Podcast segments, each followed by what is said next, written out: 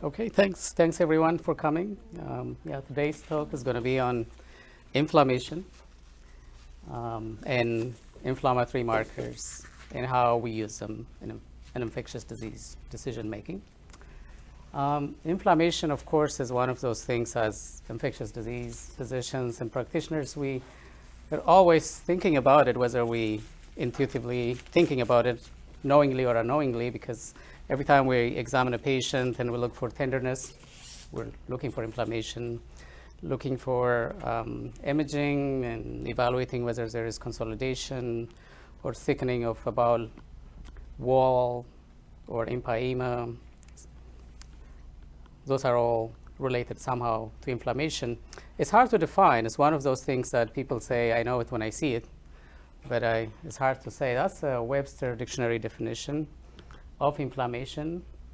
Um, but perhaps um, the oldest and probably the most descriptive um, explanation or definition of the inflammation was given by this gentleman, Aulus Celsus, um, from a long time ago. Uh, this is a different Celsus. It's not the one that describes the temperature scale. Um, this gentleman apparently was an encyc encyclopedist, and he was a medical writer, and he wrote this book called On Medicine or De Medicina. And he was, um, at least it was ascribed to him that he was the first to describe what we today know as the cardinal signs of inflammation, the calor, rubor, dolor, tumor, and functio laesa, or loss of function. Um, and then inflammation is associated with an acute phase reaction. Um, and that is, again, another not very clearly defined term, but we intuitively think about it all the time, every time we assess patients. The acute phase generally refers to a series of um, changes that happen in the body.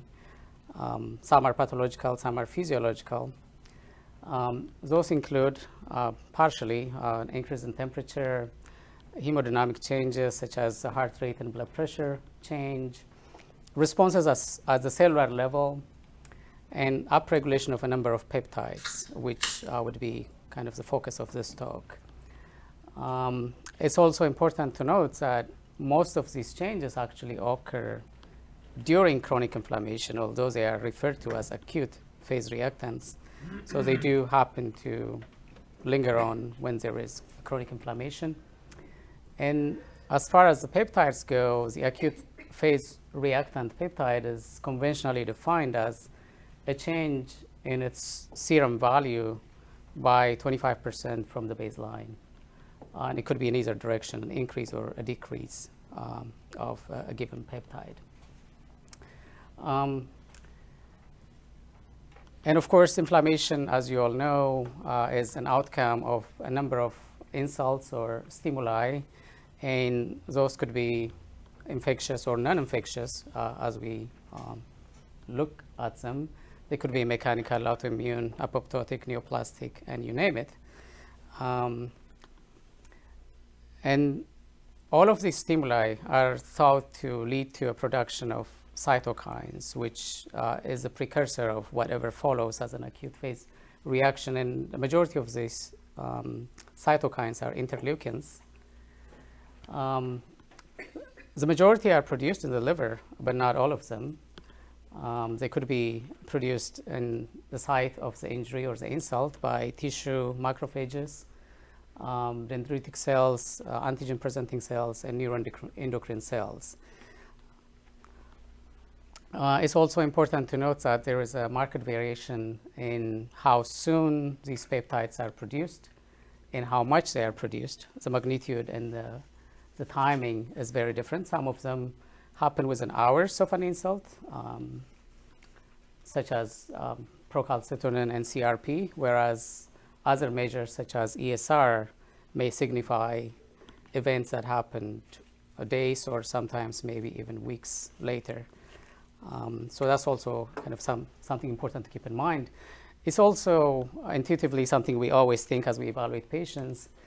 Um, and people have debated this, is inflammation beneficial or not?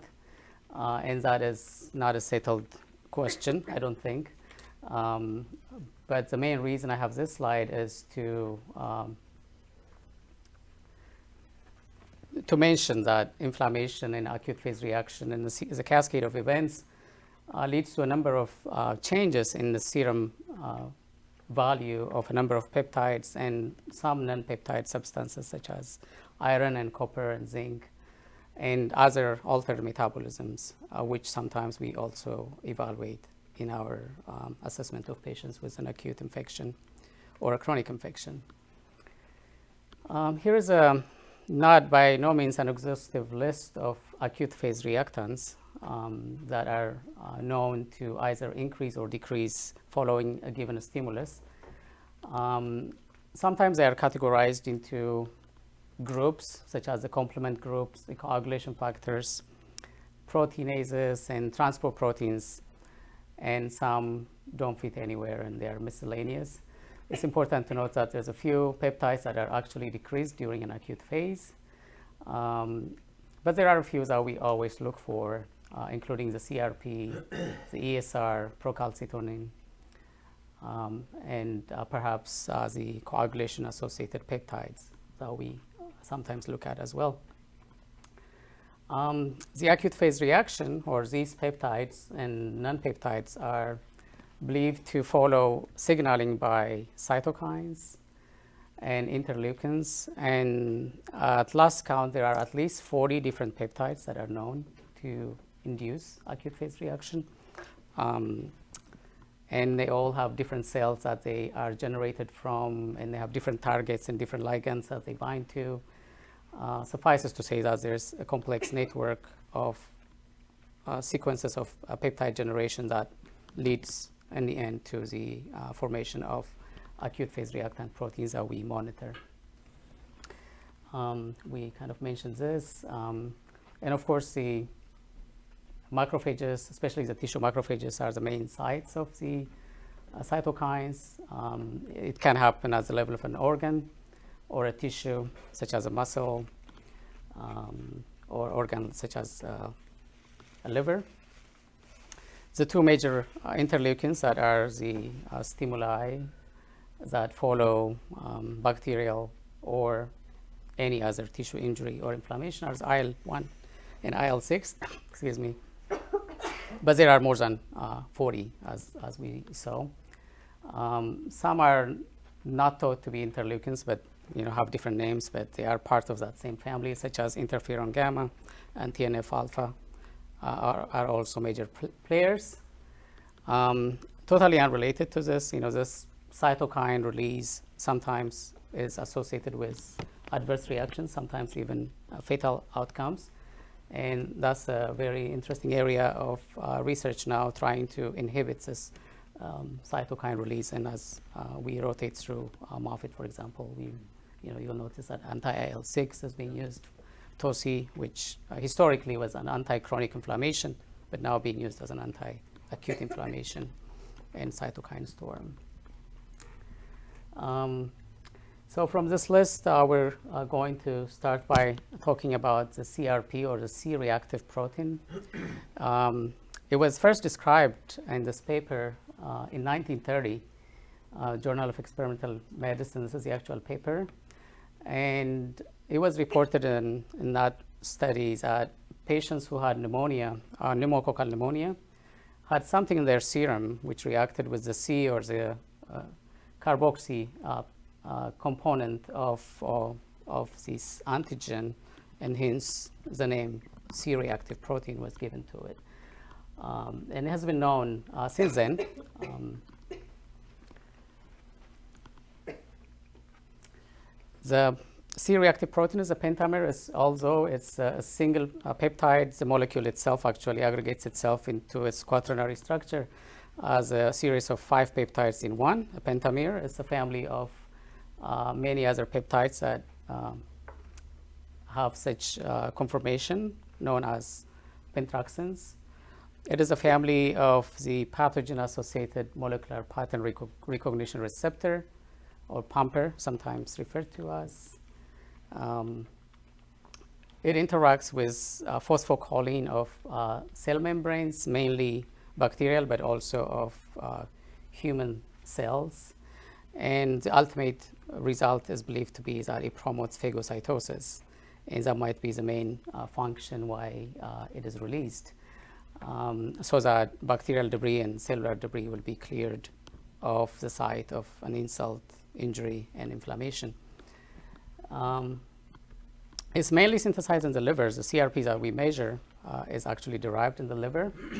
Um, it's mainly in response to IL-6 and IL-1, TNF alpha, from tissue macrophages. Um, non-hepatic uh, production has also been described. It does have a rapid rise. Um, experimentally, if you induce uh, or inject uh, bacterial components, you can actually see uh, elevation of CRP within two hours. Um, it is a very short-lived peptide, less than a day, about 18 hours. Um, it has a constant clearance from uh, the circulation. Therefore, if we see there's an elevation of CRP, it is determined by the rate of production and not by the rate of clearance. Therefore, the rate of production is intuitively believed to be associated with the degree of stimulus that is present. So rising CRP, therefore, may signify an ongoing process of some sort, either inflammatory, infectious, of course, which would be uh, in our case. Uh, it's relatively easy to measure, uh, and therefore it's in rather um, widespread use. And of course, uh, the production can be inhibited in people that have um, liver failure and when there is an increased interferon uh, production, for example, concomitant viral infection. Um, has been validated as an excellent marker of inflammation that has, numerous studies have been done since its discovery many years ago. Um, and we mentioned already that the degree of rise um, is concomitant with the intensity of the stimulus that is present.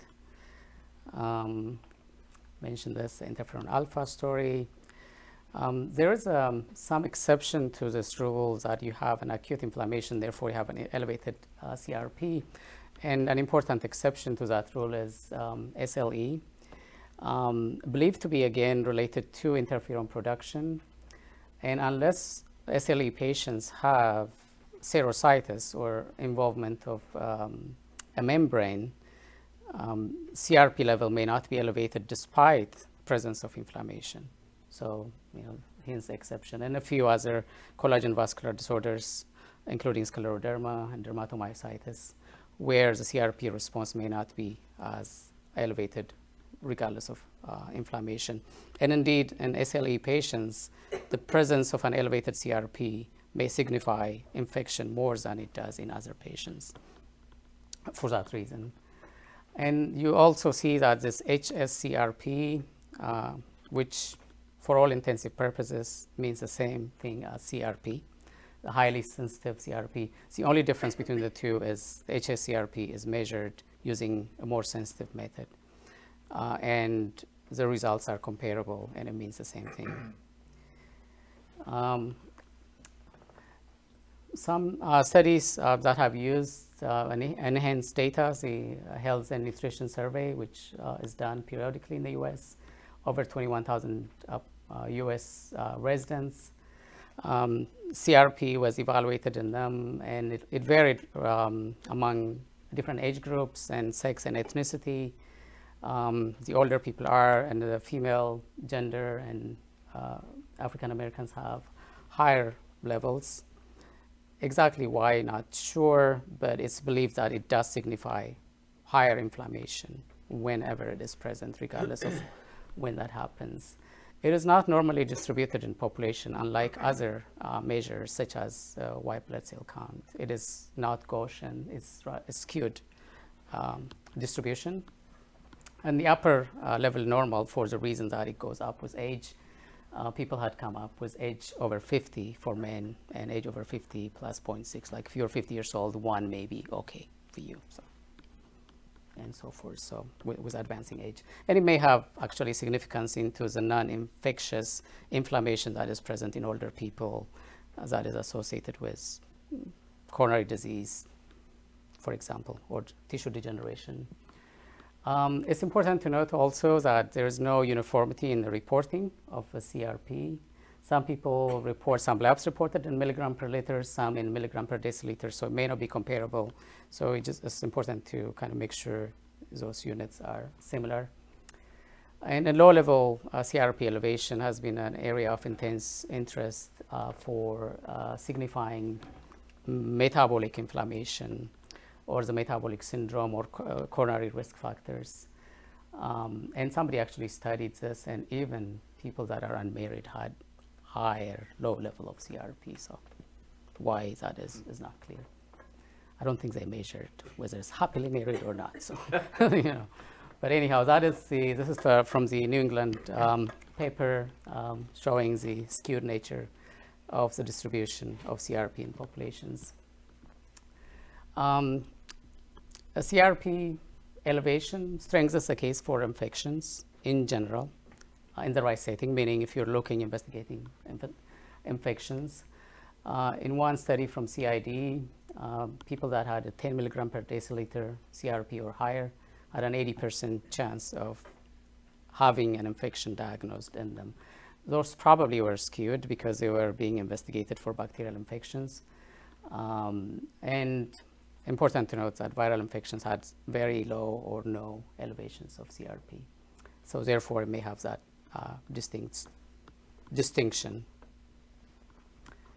Um, so we will, I will come uh, later to how uh, we use them in infectious disease, but we'll go to the next uh, marker, which is the one that I, I structured this talk to um, CRP, uh, the ones that we actually frequently use, but CRP being uh, the most common, and, and SED rate is the next one, so we'll go to that one. Um, and in this list, it, it falls in the miscellaneous area, and, and, ESR, of course, is a rather um, interesting measure because we don't really actually measure anything when you measure ESR. You're measuring the rate of sedimentation of the red cell. The classic method is called the Westergren method. You essentially take an ml, one ml of blood, pipette it into this tube, let it stand in gravity, and measure how much of it settles. There's another method called the Wintrobe method, which uses a 2 ml uh, blood and differently anticoagulated. But a very simple old test that has been there. And it is therefore you're measuring the propensity of the red cells to, to form rouleaux and fall to the bottom of this column of um, test tube. Um, therefore, we're measuring the balance between the pro and the anti-sedimentation forces. Uh, fibrinogen happens to be the most important factor which promotes ESR, and, and therefore it accounts for uh, greater than 60% of the SED rate elevation. But a few other um, peptides, such as immunoglobulins, uh, also contribute to that. Um, it has something to do with weight and charge, and this thing called the zeta potential of the red cells. And fibrinogen, in addition to weight, uh, is believed that it has something to do with um, changing the sialic acid residues of red cells, which actually uh, makes them less likely to attract to each other, therefore fall to the, uh, the bottom, and therefore increase the ESR. Um, I think we talked about that. Um, and of course, it's affected by the red cell shape, size, number, and charge. So anything that affects those things would change the ESR. Um, briefly mention this, uh, that's about uh, more than three-fourths of the rise in ESR is due to fibrinogen, therefore it's really a measure of fibrinogen. Um, fibrinogen is believed to cause that ESR elevation or increased propensity for red cells to settle to the bottom due to neutralizing sialic acid residues, therefore impeding electrical potential. Um, fibrinogen is also produced in the liver. Um, therefore, somehow we're measuring liver function as well. So if you have impaired liver function, important to keep that in mind as you evaluate your ESR. Um, and it's under the regulation of cytokines. Again, no surprise there. They're all like that. Um, and other peptides may also contribute to elevation of ESR. It's also important to note that people that are anemic may have an increased ESR. The red cells just fall more easily. And older age and obesity and a female gender, just like the ESR, also associated with an increased ESR or increased marker of um, inflammation. And medications, oral contraceptives and heparin are the two major ones, but there's uh, many other uh, medications that are mentioned. is also important to note um, kidney failure at all stages, including nephrotic syndrome, chronic kidney disease, ESRD, have high ESRs, and nearly all of them have some degree of ESR elevation. So the utility is somewhat um, limited in that patient population. Uh, sickle cell disease, um, like we said, the size and shape and charge of the red cell would affect how, how much red cell settles. So reduced by uh, sickle cell spherocytosis and isocytosis, which anemia would explain that, microcytosis, uh, iron deficiency, and leukocytosis, and heart failure, probably dilution, and hyperbilirubinemia and cachexia, the very people that we actually check ESR on may also have um, elevated ESR for that reason. Despite all those caveats, however, if you have an ESR of more than 100, that's almost always significant. And in one study from Archives of uh, Internal Medicine, which is uh, old study, there's a one in three chance that you have an infectious process if you have an ESR that is high. Uh, the infections that were mentioned mainly were those so once you see in the slide TB, endocarditis, some deep, deep-seated abscess and osteo, I should say osteo, not oteo, um, and a neoplastic process or some rheumatologic disorders. Um, it's also important to note that because ESR is determined by factors that have um, very long half-life, such as fibrinogen, which has a half-life of four days. So the elevation of ESR could be due to events that happened days or maybe even weeks earlier. So it doesn't necessarily show an acute acute um, event. And it's also sometimes referred to as, as vasculitis screening and the case for vasculitis is markedly decreased if you have a normal um, ESR. The two inflammatory markers don't always um, correspond, uh, so you have some discordance between the ESR and CRP. One reason could be the acuity, like how soon you are looking for um, this inflammatory marker. But other, other than the timing, the uh, presence of monoclonal gammopathies, uh, multiple myelomas, and SLE um, would be uh, other reasons. And as the table depicts, the situations where you have high ESR, low CRP, and low ESR and high CRP. So basically, the uh, acute infections, such as an acute UTI, you may not see an elevated ESR, whereas situations that give you the changes we talked about uh, in the red cells may cause a high ASR and and a normal uh, CRP. And the next peptide we talk about, next marker, is procalcitonin, which is uh, also in the miscellaneous um, part of um, that uh, categorization. Uh, procalcitonin is um, a relatively newcomer to the uh, inflammatory marker um, scene. It is a precursor of calcitonin, which is um, a thyroid hormone uh, and produced by ordinarily, normally produced by the C cells of the thyroid. It was described in 1975 um, and renewed interest in the last maybe 10 years on its use. Um, normal serum levels are below detection limit, and the thinking is that the procalcitonin that is made in the thyroid gland actually doesn't get out of the thyroid. Um, it is um, changed to calcitonin and under the control of uh, calcium uh, metabolism and associated uh, pathways. However, uh, you also get increased production of procalcitonin um, from non-thyroidal tissues um, through mechanisms that are still very poorly understood. Um, it's believed to primarily be produced by parenchymal cells uh, of and epithelial cells and endothelial cells there is some reports that lung tissue, GI tissue may have a higher propensity to produce procalcitonin, but that is, is still debatable. The levels may rise as high as 100 micrograms, although the detection limit is below 0.01, which is huge. It's a 1,000 or more than a 1,000 uh, times elevation. Um, and of, of, course, for that reason, in healthy people, because the procalcitonin made constitutively in the thyroid is not released, the level is undetectable or very low. Um, a slide just showing how the peptide is made, the pre-pro, it has a signal sequence associated with it. It never leaves the, the thyroid ordinarily, change it to calcitonin, and therefore very low levels, whereas extrathyroidal production leads to the release of the procalcitonin and very little change to calcitonin. The gene for procalcitonin is believed to have a promoter on it, meaning it has an area, a binding site for a number of um, chemicals, including bacterial endotoxins, which leads to the activation of the gene and therefore the production, which is believed to be how bacterial infections lead to an increased procalcitonin.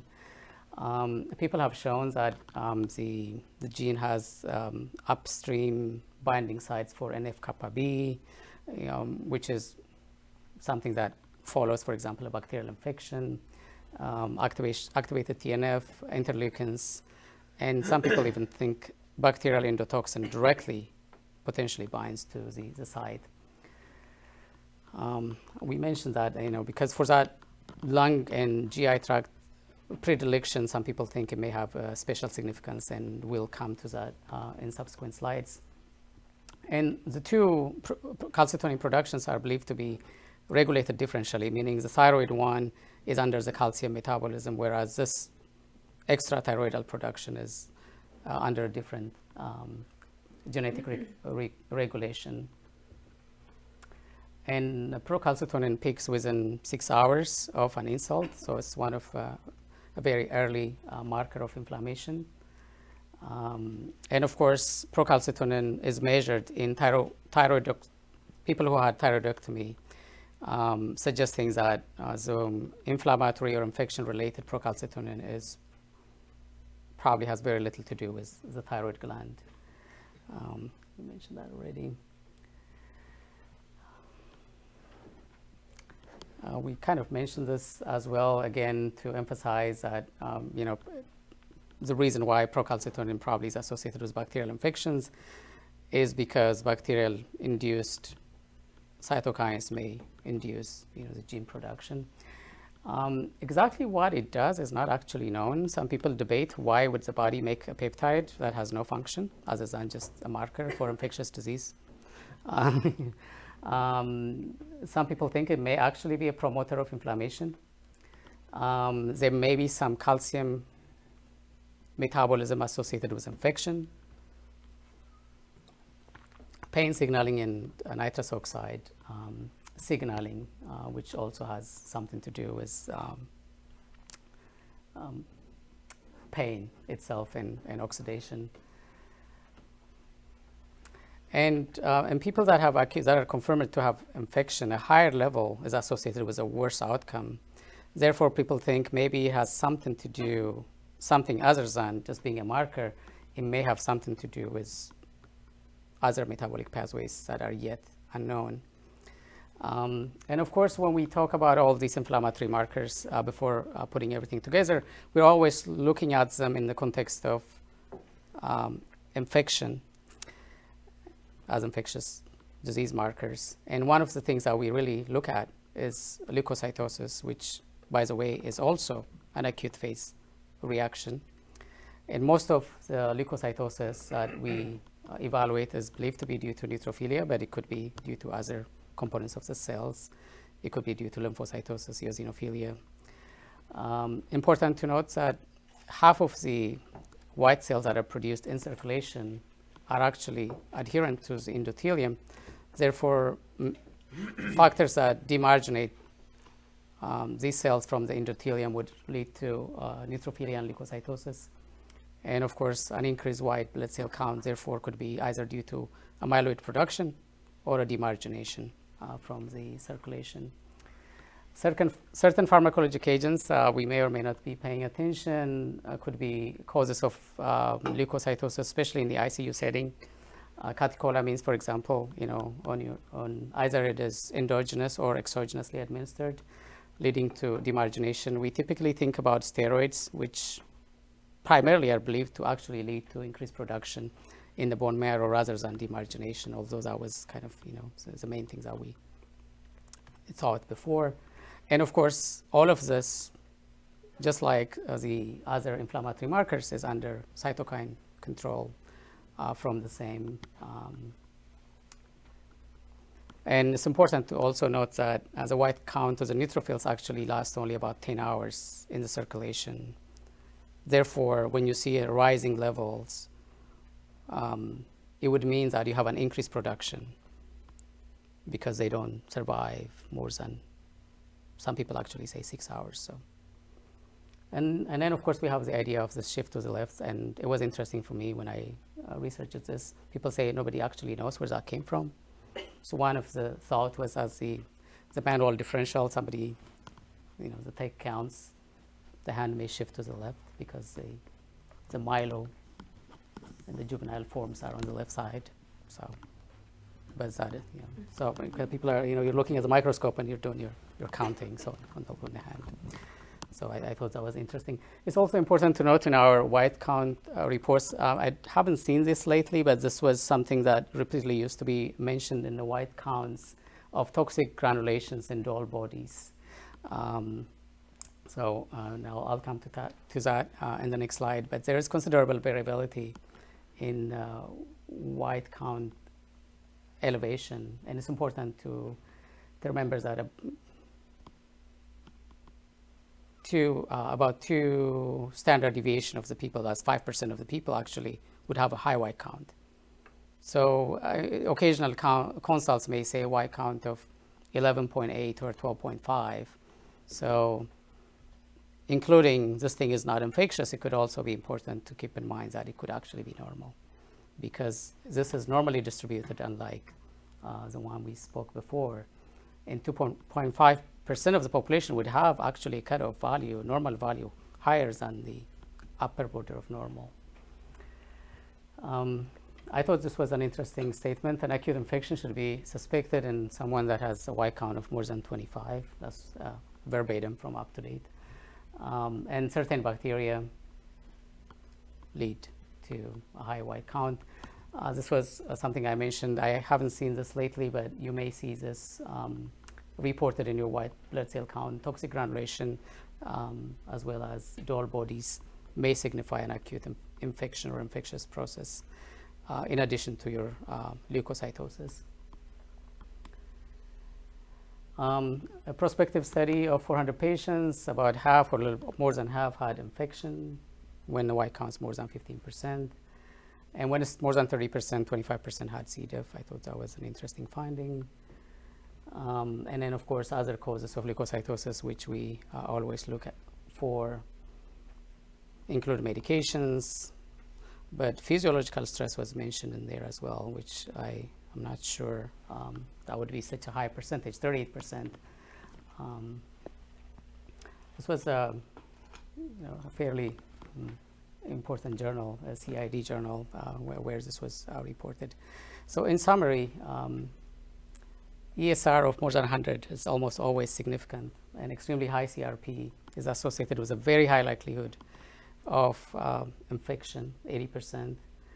Procalcitonin may be more sensitive and specific than CRP. Uh, and initially, high procalcitonin levels may indicate a severe disease and a worse outcome and then, of course, we always think, how do we put this together? What does it mean to us when we evaluate a patient? So I chose to have a few selected disease entities and see how this all fits into that picture. And one of the most uh, common is skin and skin structure infections. Um, and ESR and CRP on admission may predict severity and longer hospitalization. This was uh, from Journal of Infections. This has been validated actually in subsequent studies as well. And when you have a necrotizing fasciitis or necrotizing skin infection, having a very high CRP has a bad prognostic sign, a worse outcome, therefore may call for a more aggressive course. Uh, and it's associated or inclu- included in this risk index called LRINEC index, a laboratory risk index for necrotizing fasciitis.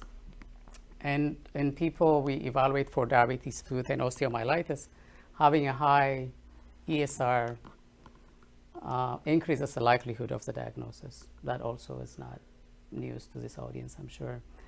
Um, and then in cases of spondylodiscitis, ESR elevation uh, was found in more than 90% of cases. Therefore, not having an elevated ESR, if, especially if the diagnosis is questionable, may uh, make the diagnosis questionable or strengthen the case for that. The average values were about 50 to 80, and a fall in ESR of more than 25% from the baseline had a good prognostic predictor. And the CRP uh, levels were measured at the end of the study in this particular study from 2010, and they corresponded with successful um, treatment and absence of recurrence. So, uh, which is something we uh, typically do as well. Prosthetic joint infections, CRP and ESR may actually be elevated due to the surgery itself, so that's important to keep. Uh, so early on, it may be difficult to differentiate or use these um, inflammatory markers.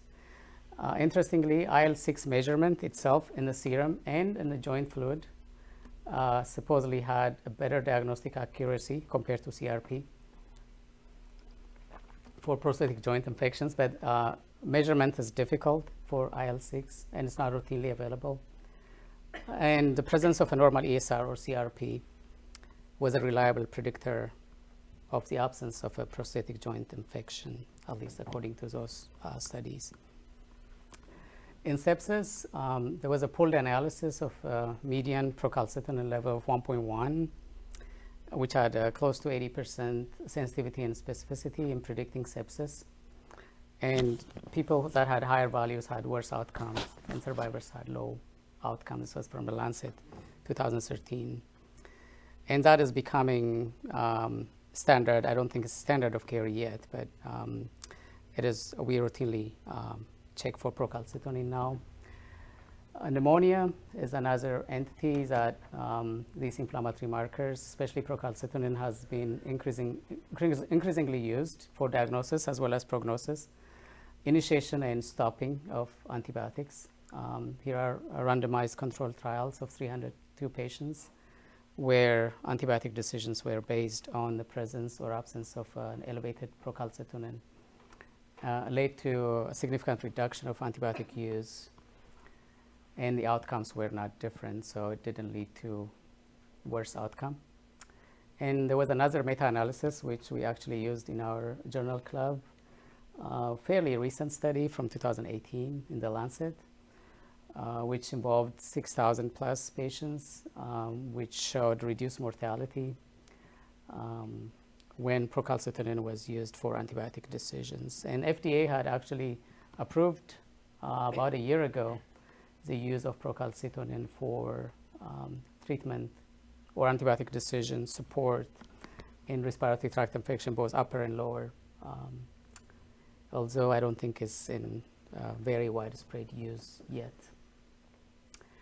Endocarditis, um, if you have elevated CRP after a week of therapy, uh, the clinical outcomes tended to be worse. And initial values uh, that are higher than 0.5 also predicted a worse outcome, including uh, valve abscesses and perforations um, and mortality. Um, so again, this is the, the other summary. I guess I, I said summary already. So CRP, ESR, and procalcitonin continue to have a very important role in infectious disease diagnostics and prognostics. Um, they have obviously they have to be used in the context and together with the other clinical data. There are newer and more sensitive and potentially more specific markers uh, that are being investigated and likely to come to clinical practice in the near future. And I have a, just a sample of uh, some that are uh, potentially in the horizon, including IL-6, uh, if the measurement can be standardized, possibly IL-8, 27, and TNF-alpha itself. Uh, serum amyloid A or SAA probably has the highest potential, I think. It's very similar to CRP, but maybe even more sensitive and rise quicker, and it may be more specific, but measurements have not been standardized. Um, there's pentraxin 3, which is similar to CRP, like it's a pathogen-associated molecular pattern recognition receptor. Uh, it might have um, significance in uh, prognosticating sepsis. Interferon gamma inducible protein 10 or IP10 uh, may have um, some value in deciding whether there is a viral infection especially in, um, in some patient populations, such as Moffitt, for example, in cancer patients.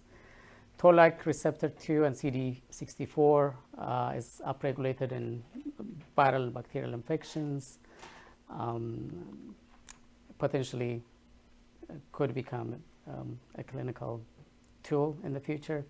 There's another peptide called TREM1 or triggering receptor expressed on myeloid cells. Um, has been used in pediatrics uh, for diagnosis of UTI, not in widespread use, mainly uh, in experimental situations, but potentially, again, another uh, peptide that could uh, come. There's another peptide called presepsin, a CD4 fragment, um, which has been suggested as um, measure of the clearance of blood cultures uh, before the blood cultures, uh, especially in CLABSI and other bloodstream infections. So it might be an important peptide for antibiotic stewardship. Uh, and then there's a few others, the MIF1, macrophage, migratory inhibitor factors, and hepcidin, which has something to do with iron binding. So all of these are at this point experimental, um, but potentially uh, coming to market in the future. And here are the references, and thank you for listening.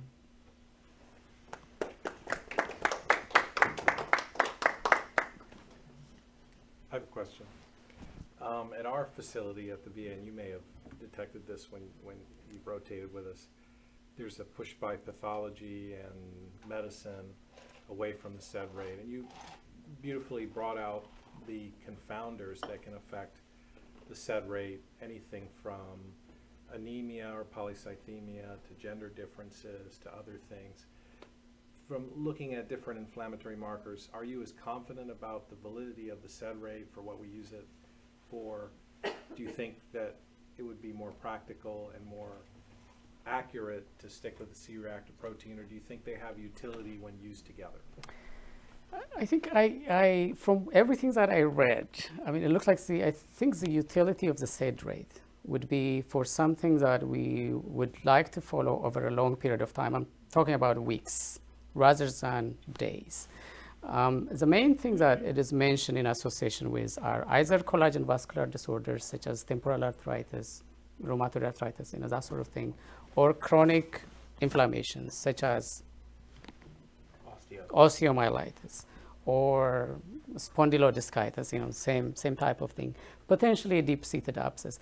Because most of it, like 70% of the reason the red cells settle is theoretically at least, due to fibrinogen, which is a you know, peptide that has a four-day half-life. Um, so if, if it keeps on accumulating over, so it would have to be like two half-lives are eight days. So it would probably not be very useful to, if we test somebody with an acute pneumonia with ESR, probably wouldn't be very useful.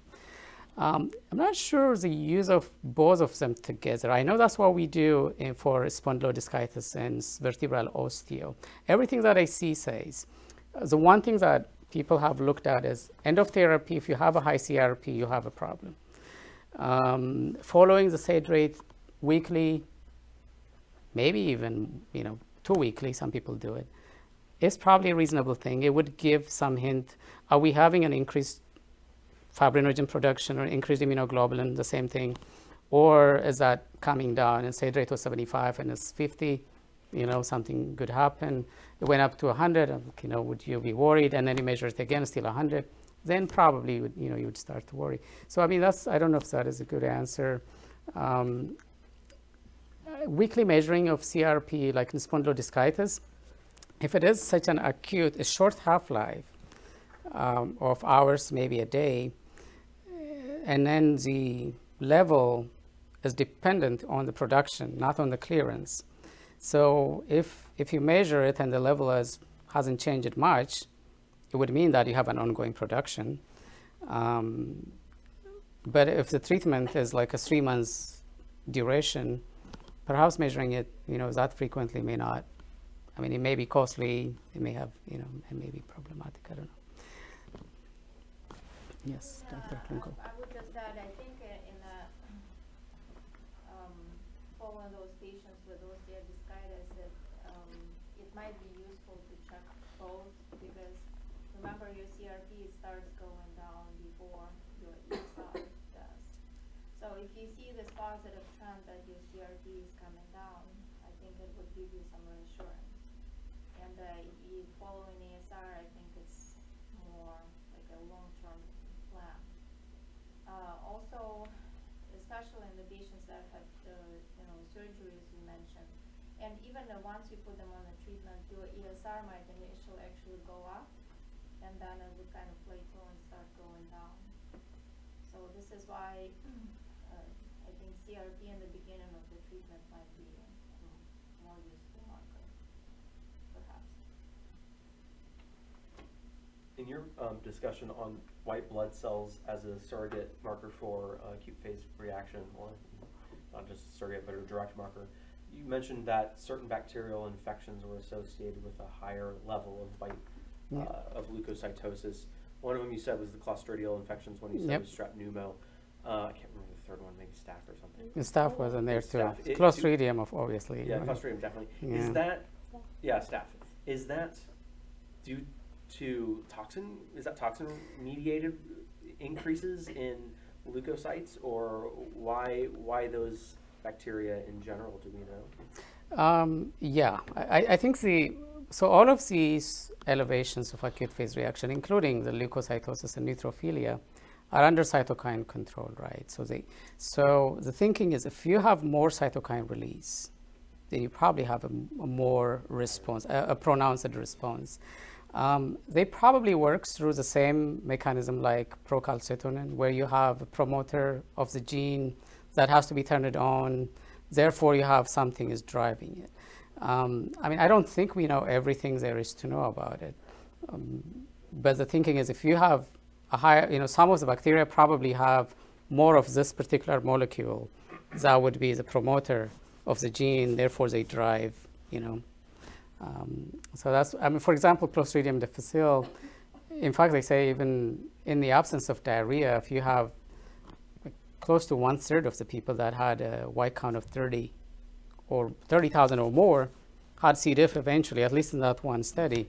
So, I mean, we have seen that even in, in practice. You know, sometimes you just see the white count is driven up, you don't have diarrhea, and eventually, so we always, of course, are in tune and like, well, check for C. diff, you know, if diarrhea. Right.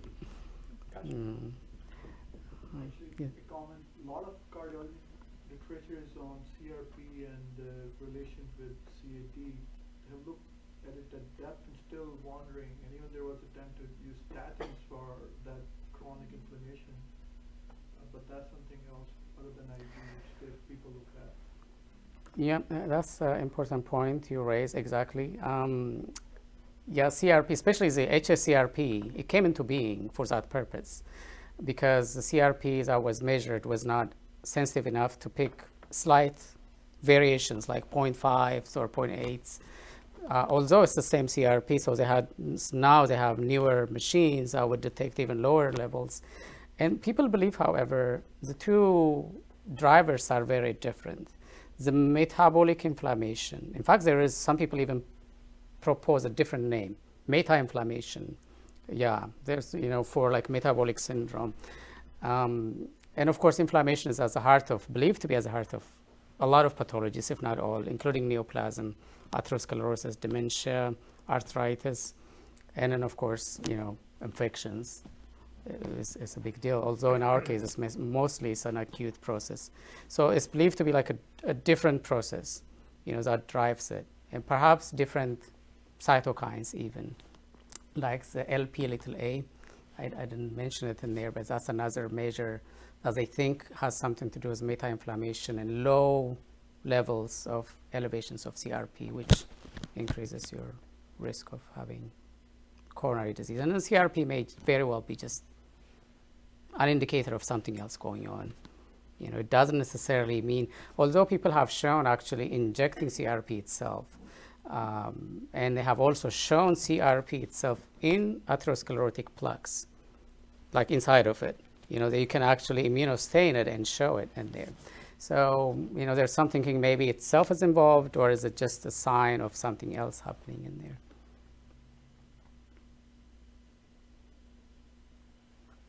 Okay. You know, just uh, uh, one more comment about procalcitonin, as you mentioned, uh, it could be normal in the, in the settings of viral infections. The other uh, two to keep in mind would be uh, fungal infections or typical infections such as mycobacteria that would not give you elevated procalcitonin. Yeah, procalcitonin is a very, I think it's, a, it's still an ongoing, to this day, people haven't settled where exactly is it produced. You know, wh- which cells actually lead to the infection-associated procalcitonin, that, has, that hasn't been settled. The other one, the one from the C cells of the, you know, the thyroid, that is, that has been kind of a lot of agreement. Uh, people think, you know, and of course, why lung, you know, why is like FDA even approved it only for lung associated infection, whether it's upper or lower tract infections. Even that is questionable, although some people think maybe it's a lung the indi- in- indigenous uh, macrophages may have um, more propensity to produce it, but that hasn't been settled yet. I guess if you think about it, one of the major utilities of inflammatory markers is not any one measurement, but the trend. And so, you know, I always, I always try to get that feeling in my patients, which way is the inflammatory marker heading? Because you can, you can drive a lot from that. When we see patients with extraordinarily high procalcitonins, is that correlated with any particular phenomenon? Yeah, I mean, it's said that it would correlate. It correlates to worse outcomes when you when you have high, pretty high, like hundred, right? Like like your patient, which it could be. You know, although the usual numbers you see is you know one point five or three or something like that. Um, so it's believed to be associated with you know had a bad prognosis. It would mean like an increased driver of this uh, inflammation uh, in certain conditions. I mean, in, in ICU setting, definitely. I mean, people have associated it with worse outcomes, organ failures, and, and so forth. Uh, and I think it's true with, with lung infections as well. Um, Any other All right. questions? thank you. Thank you.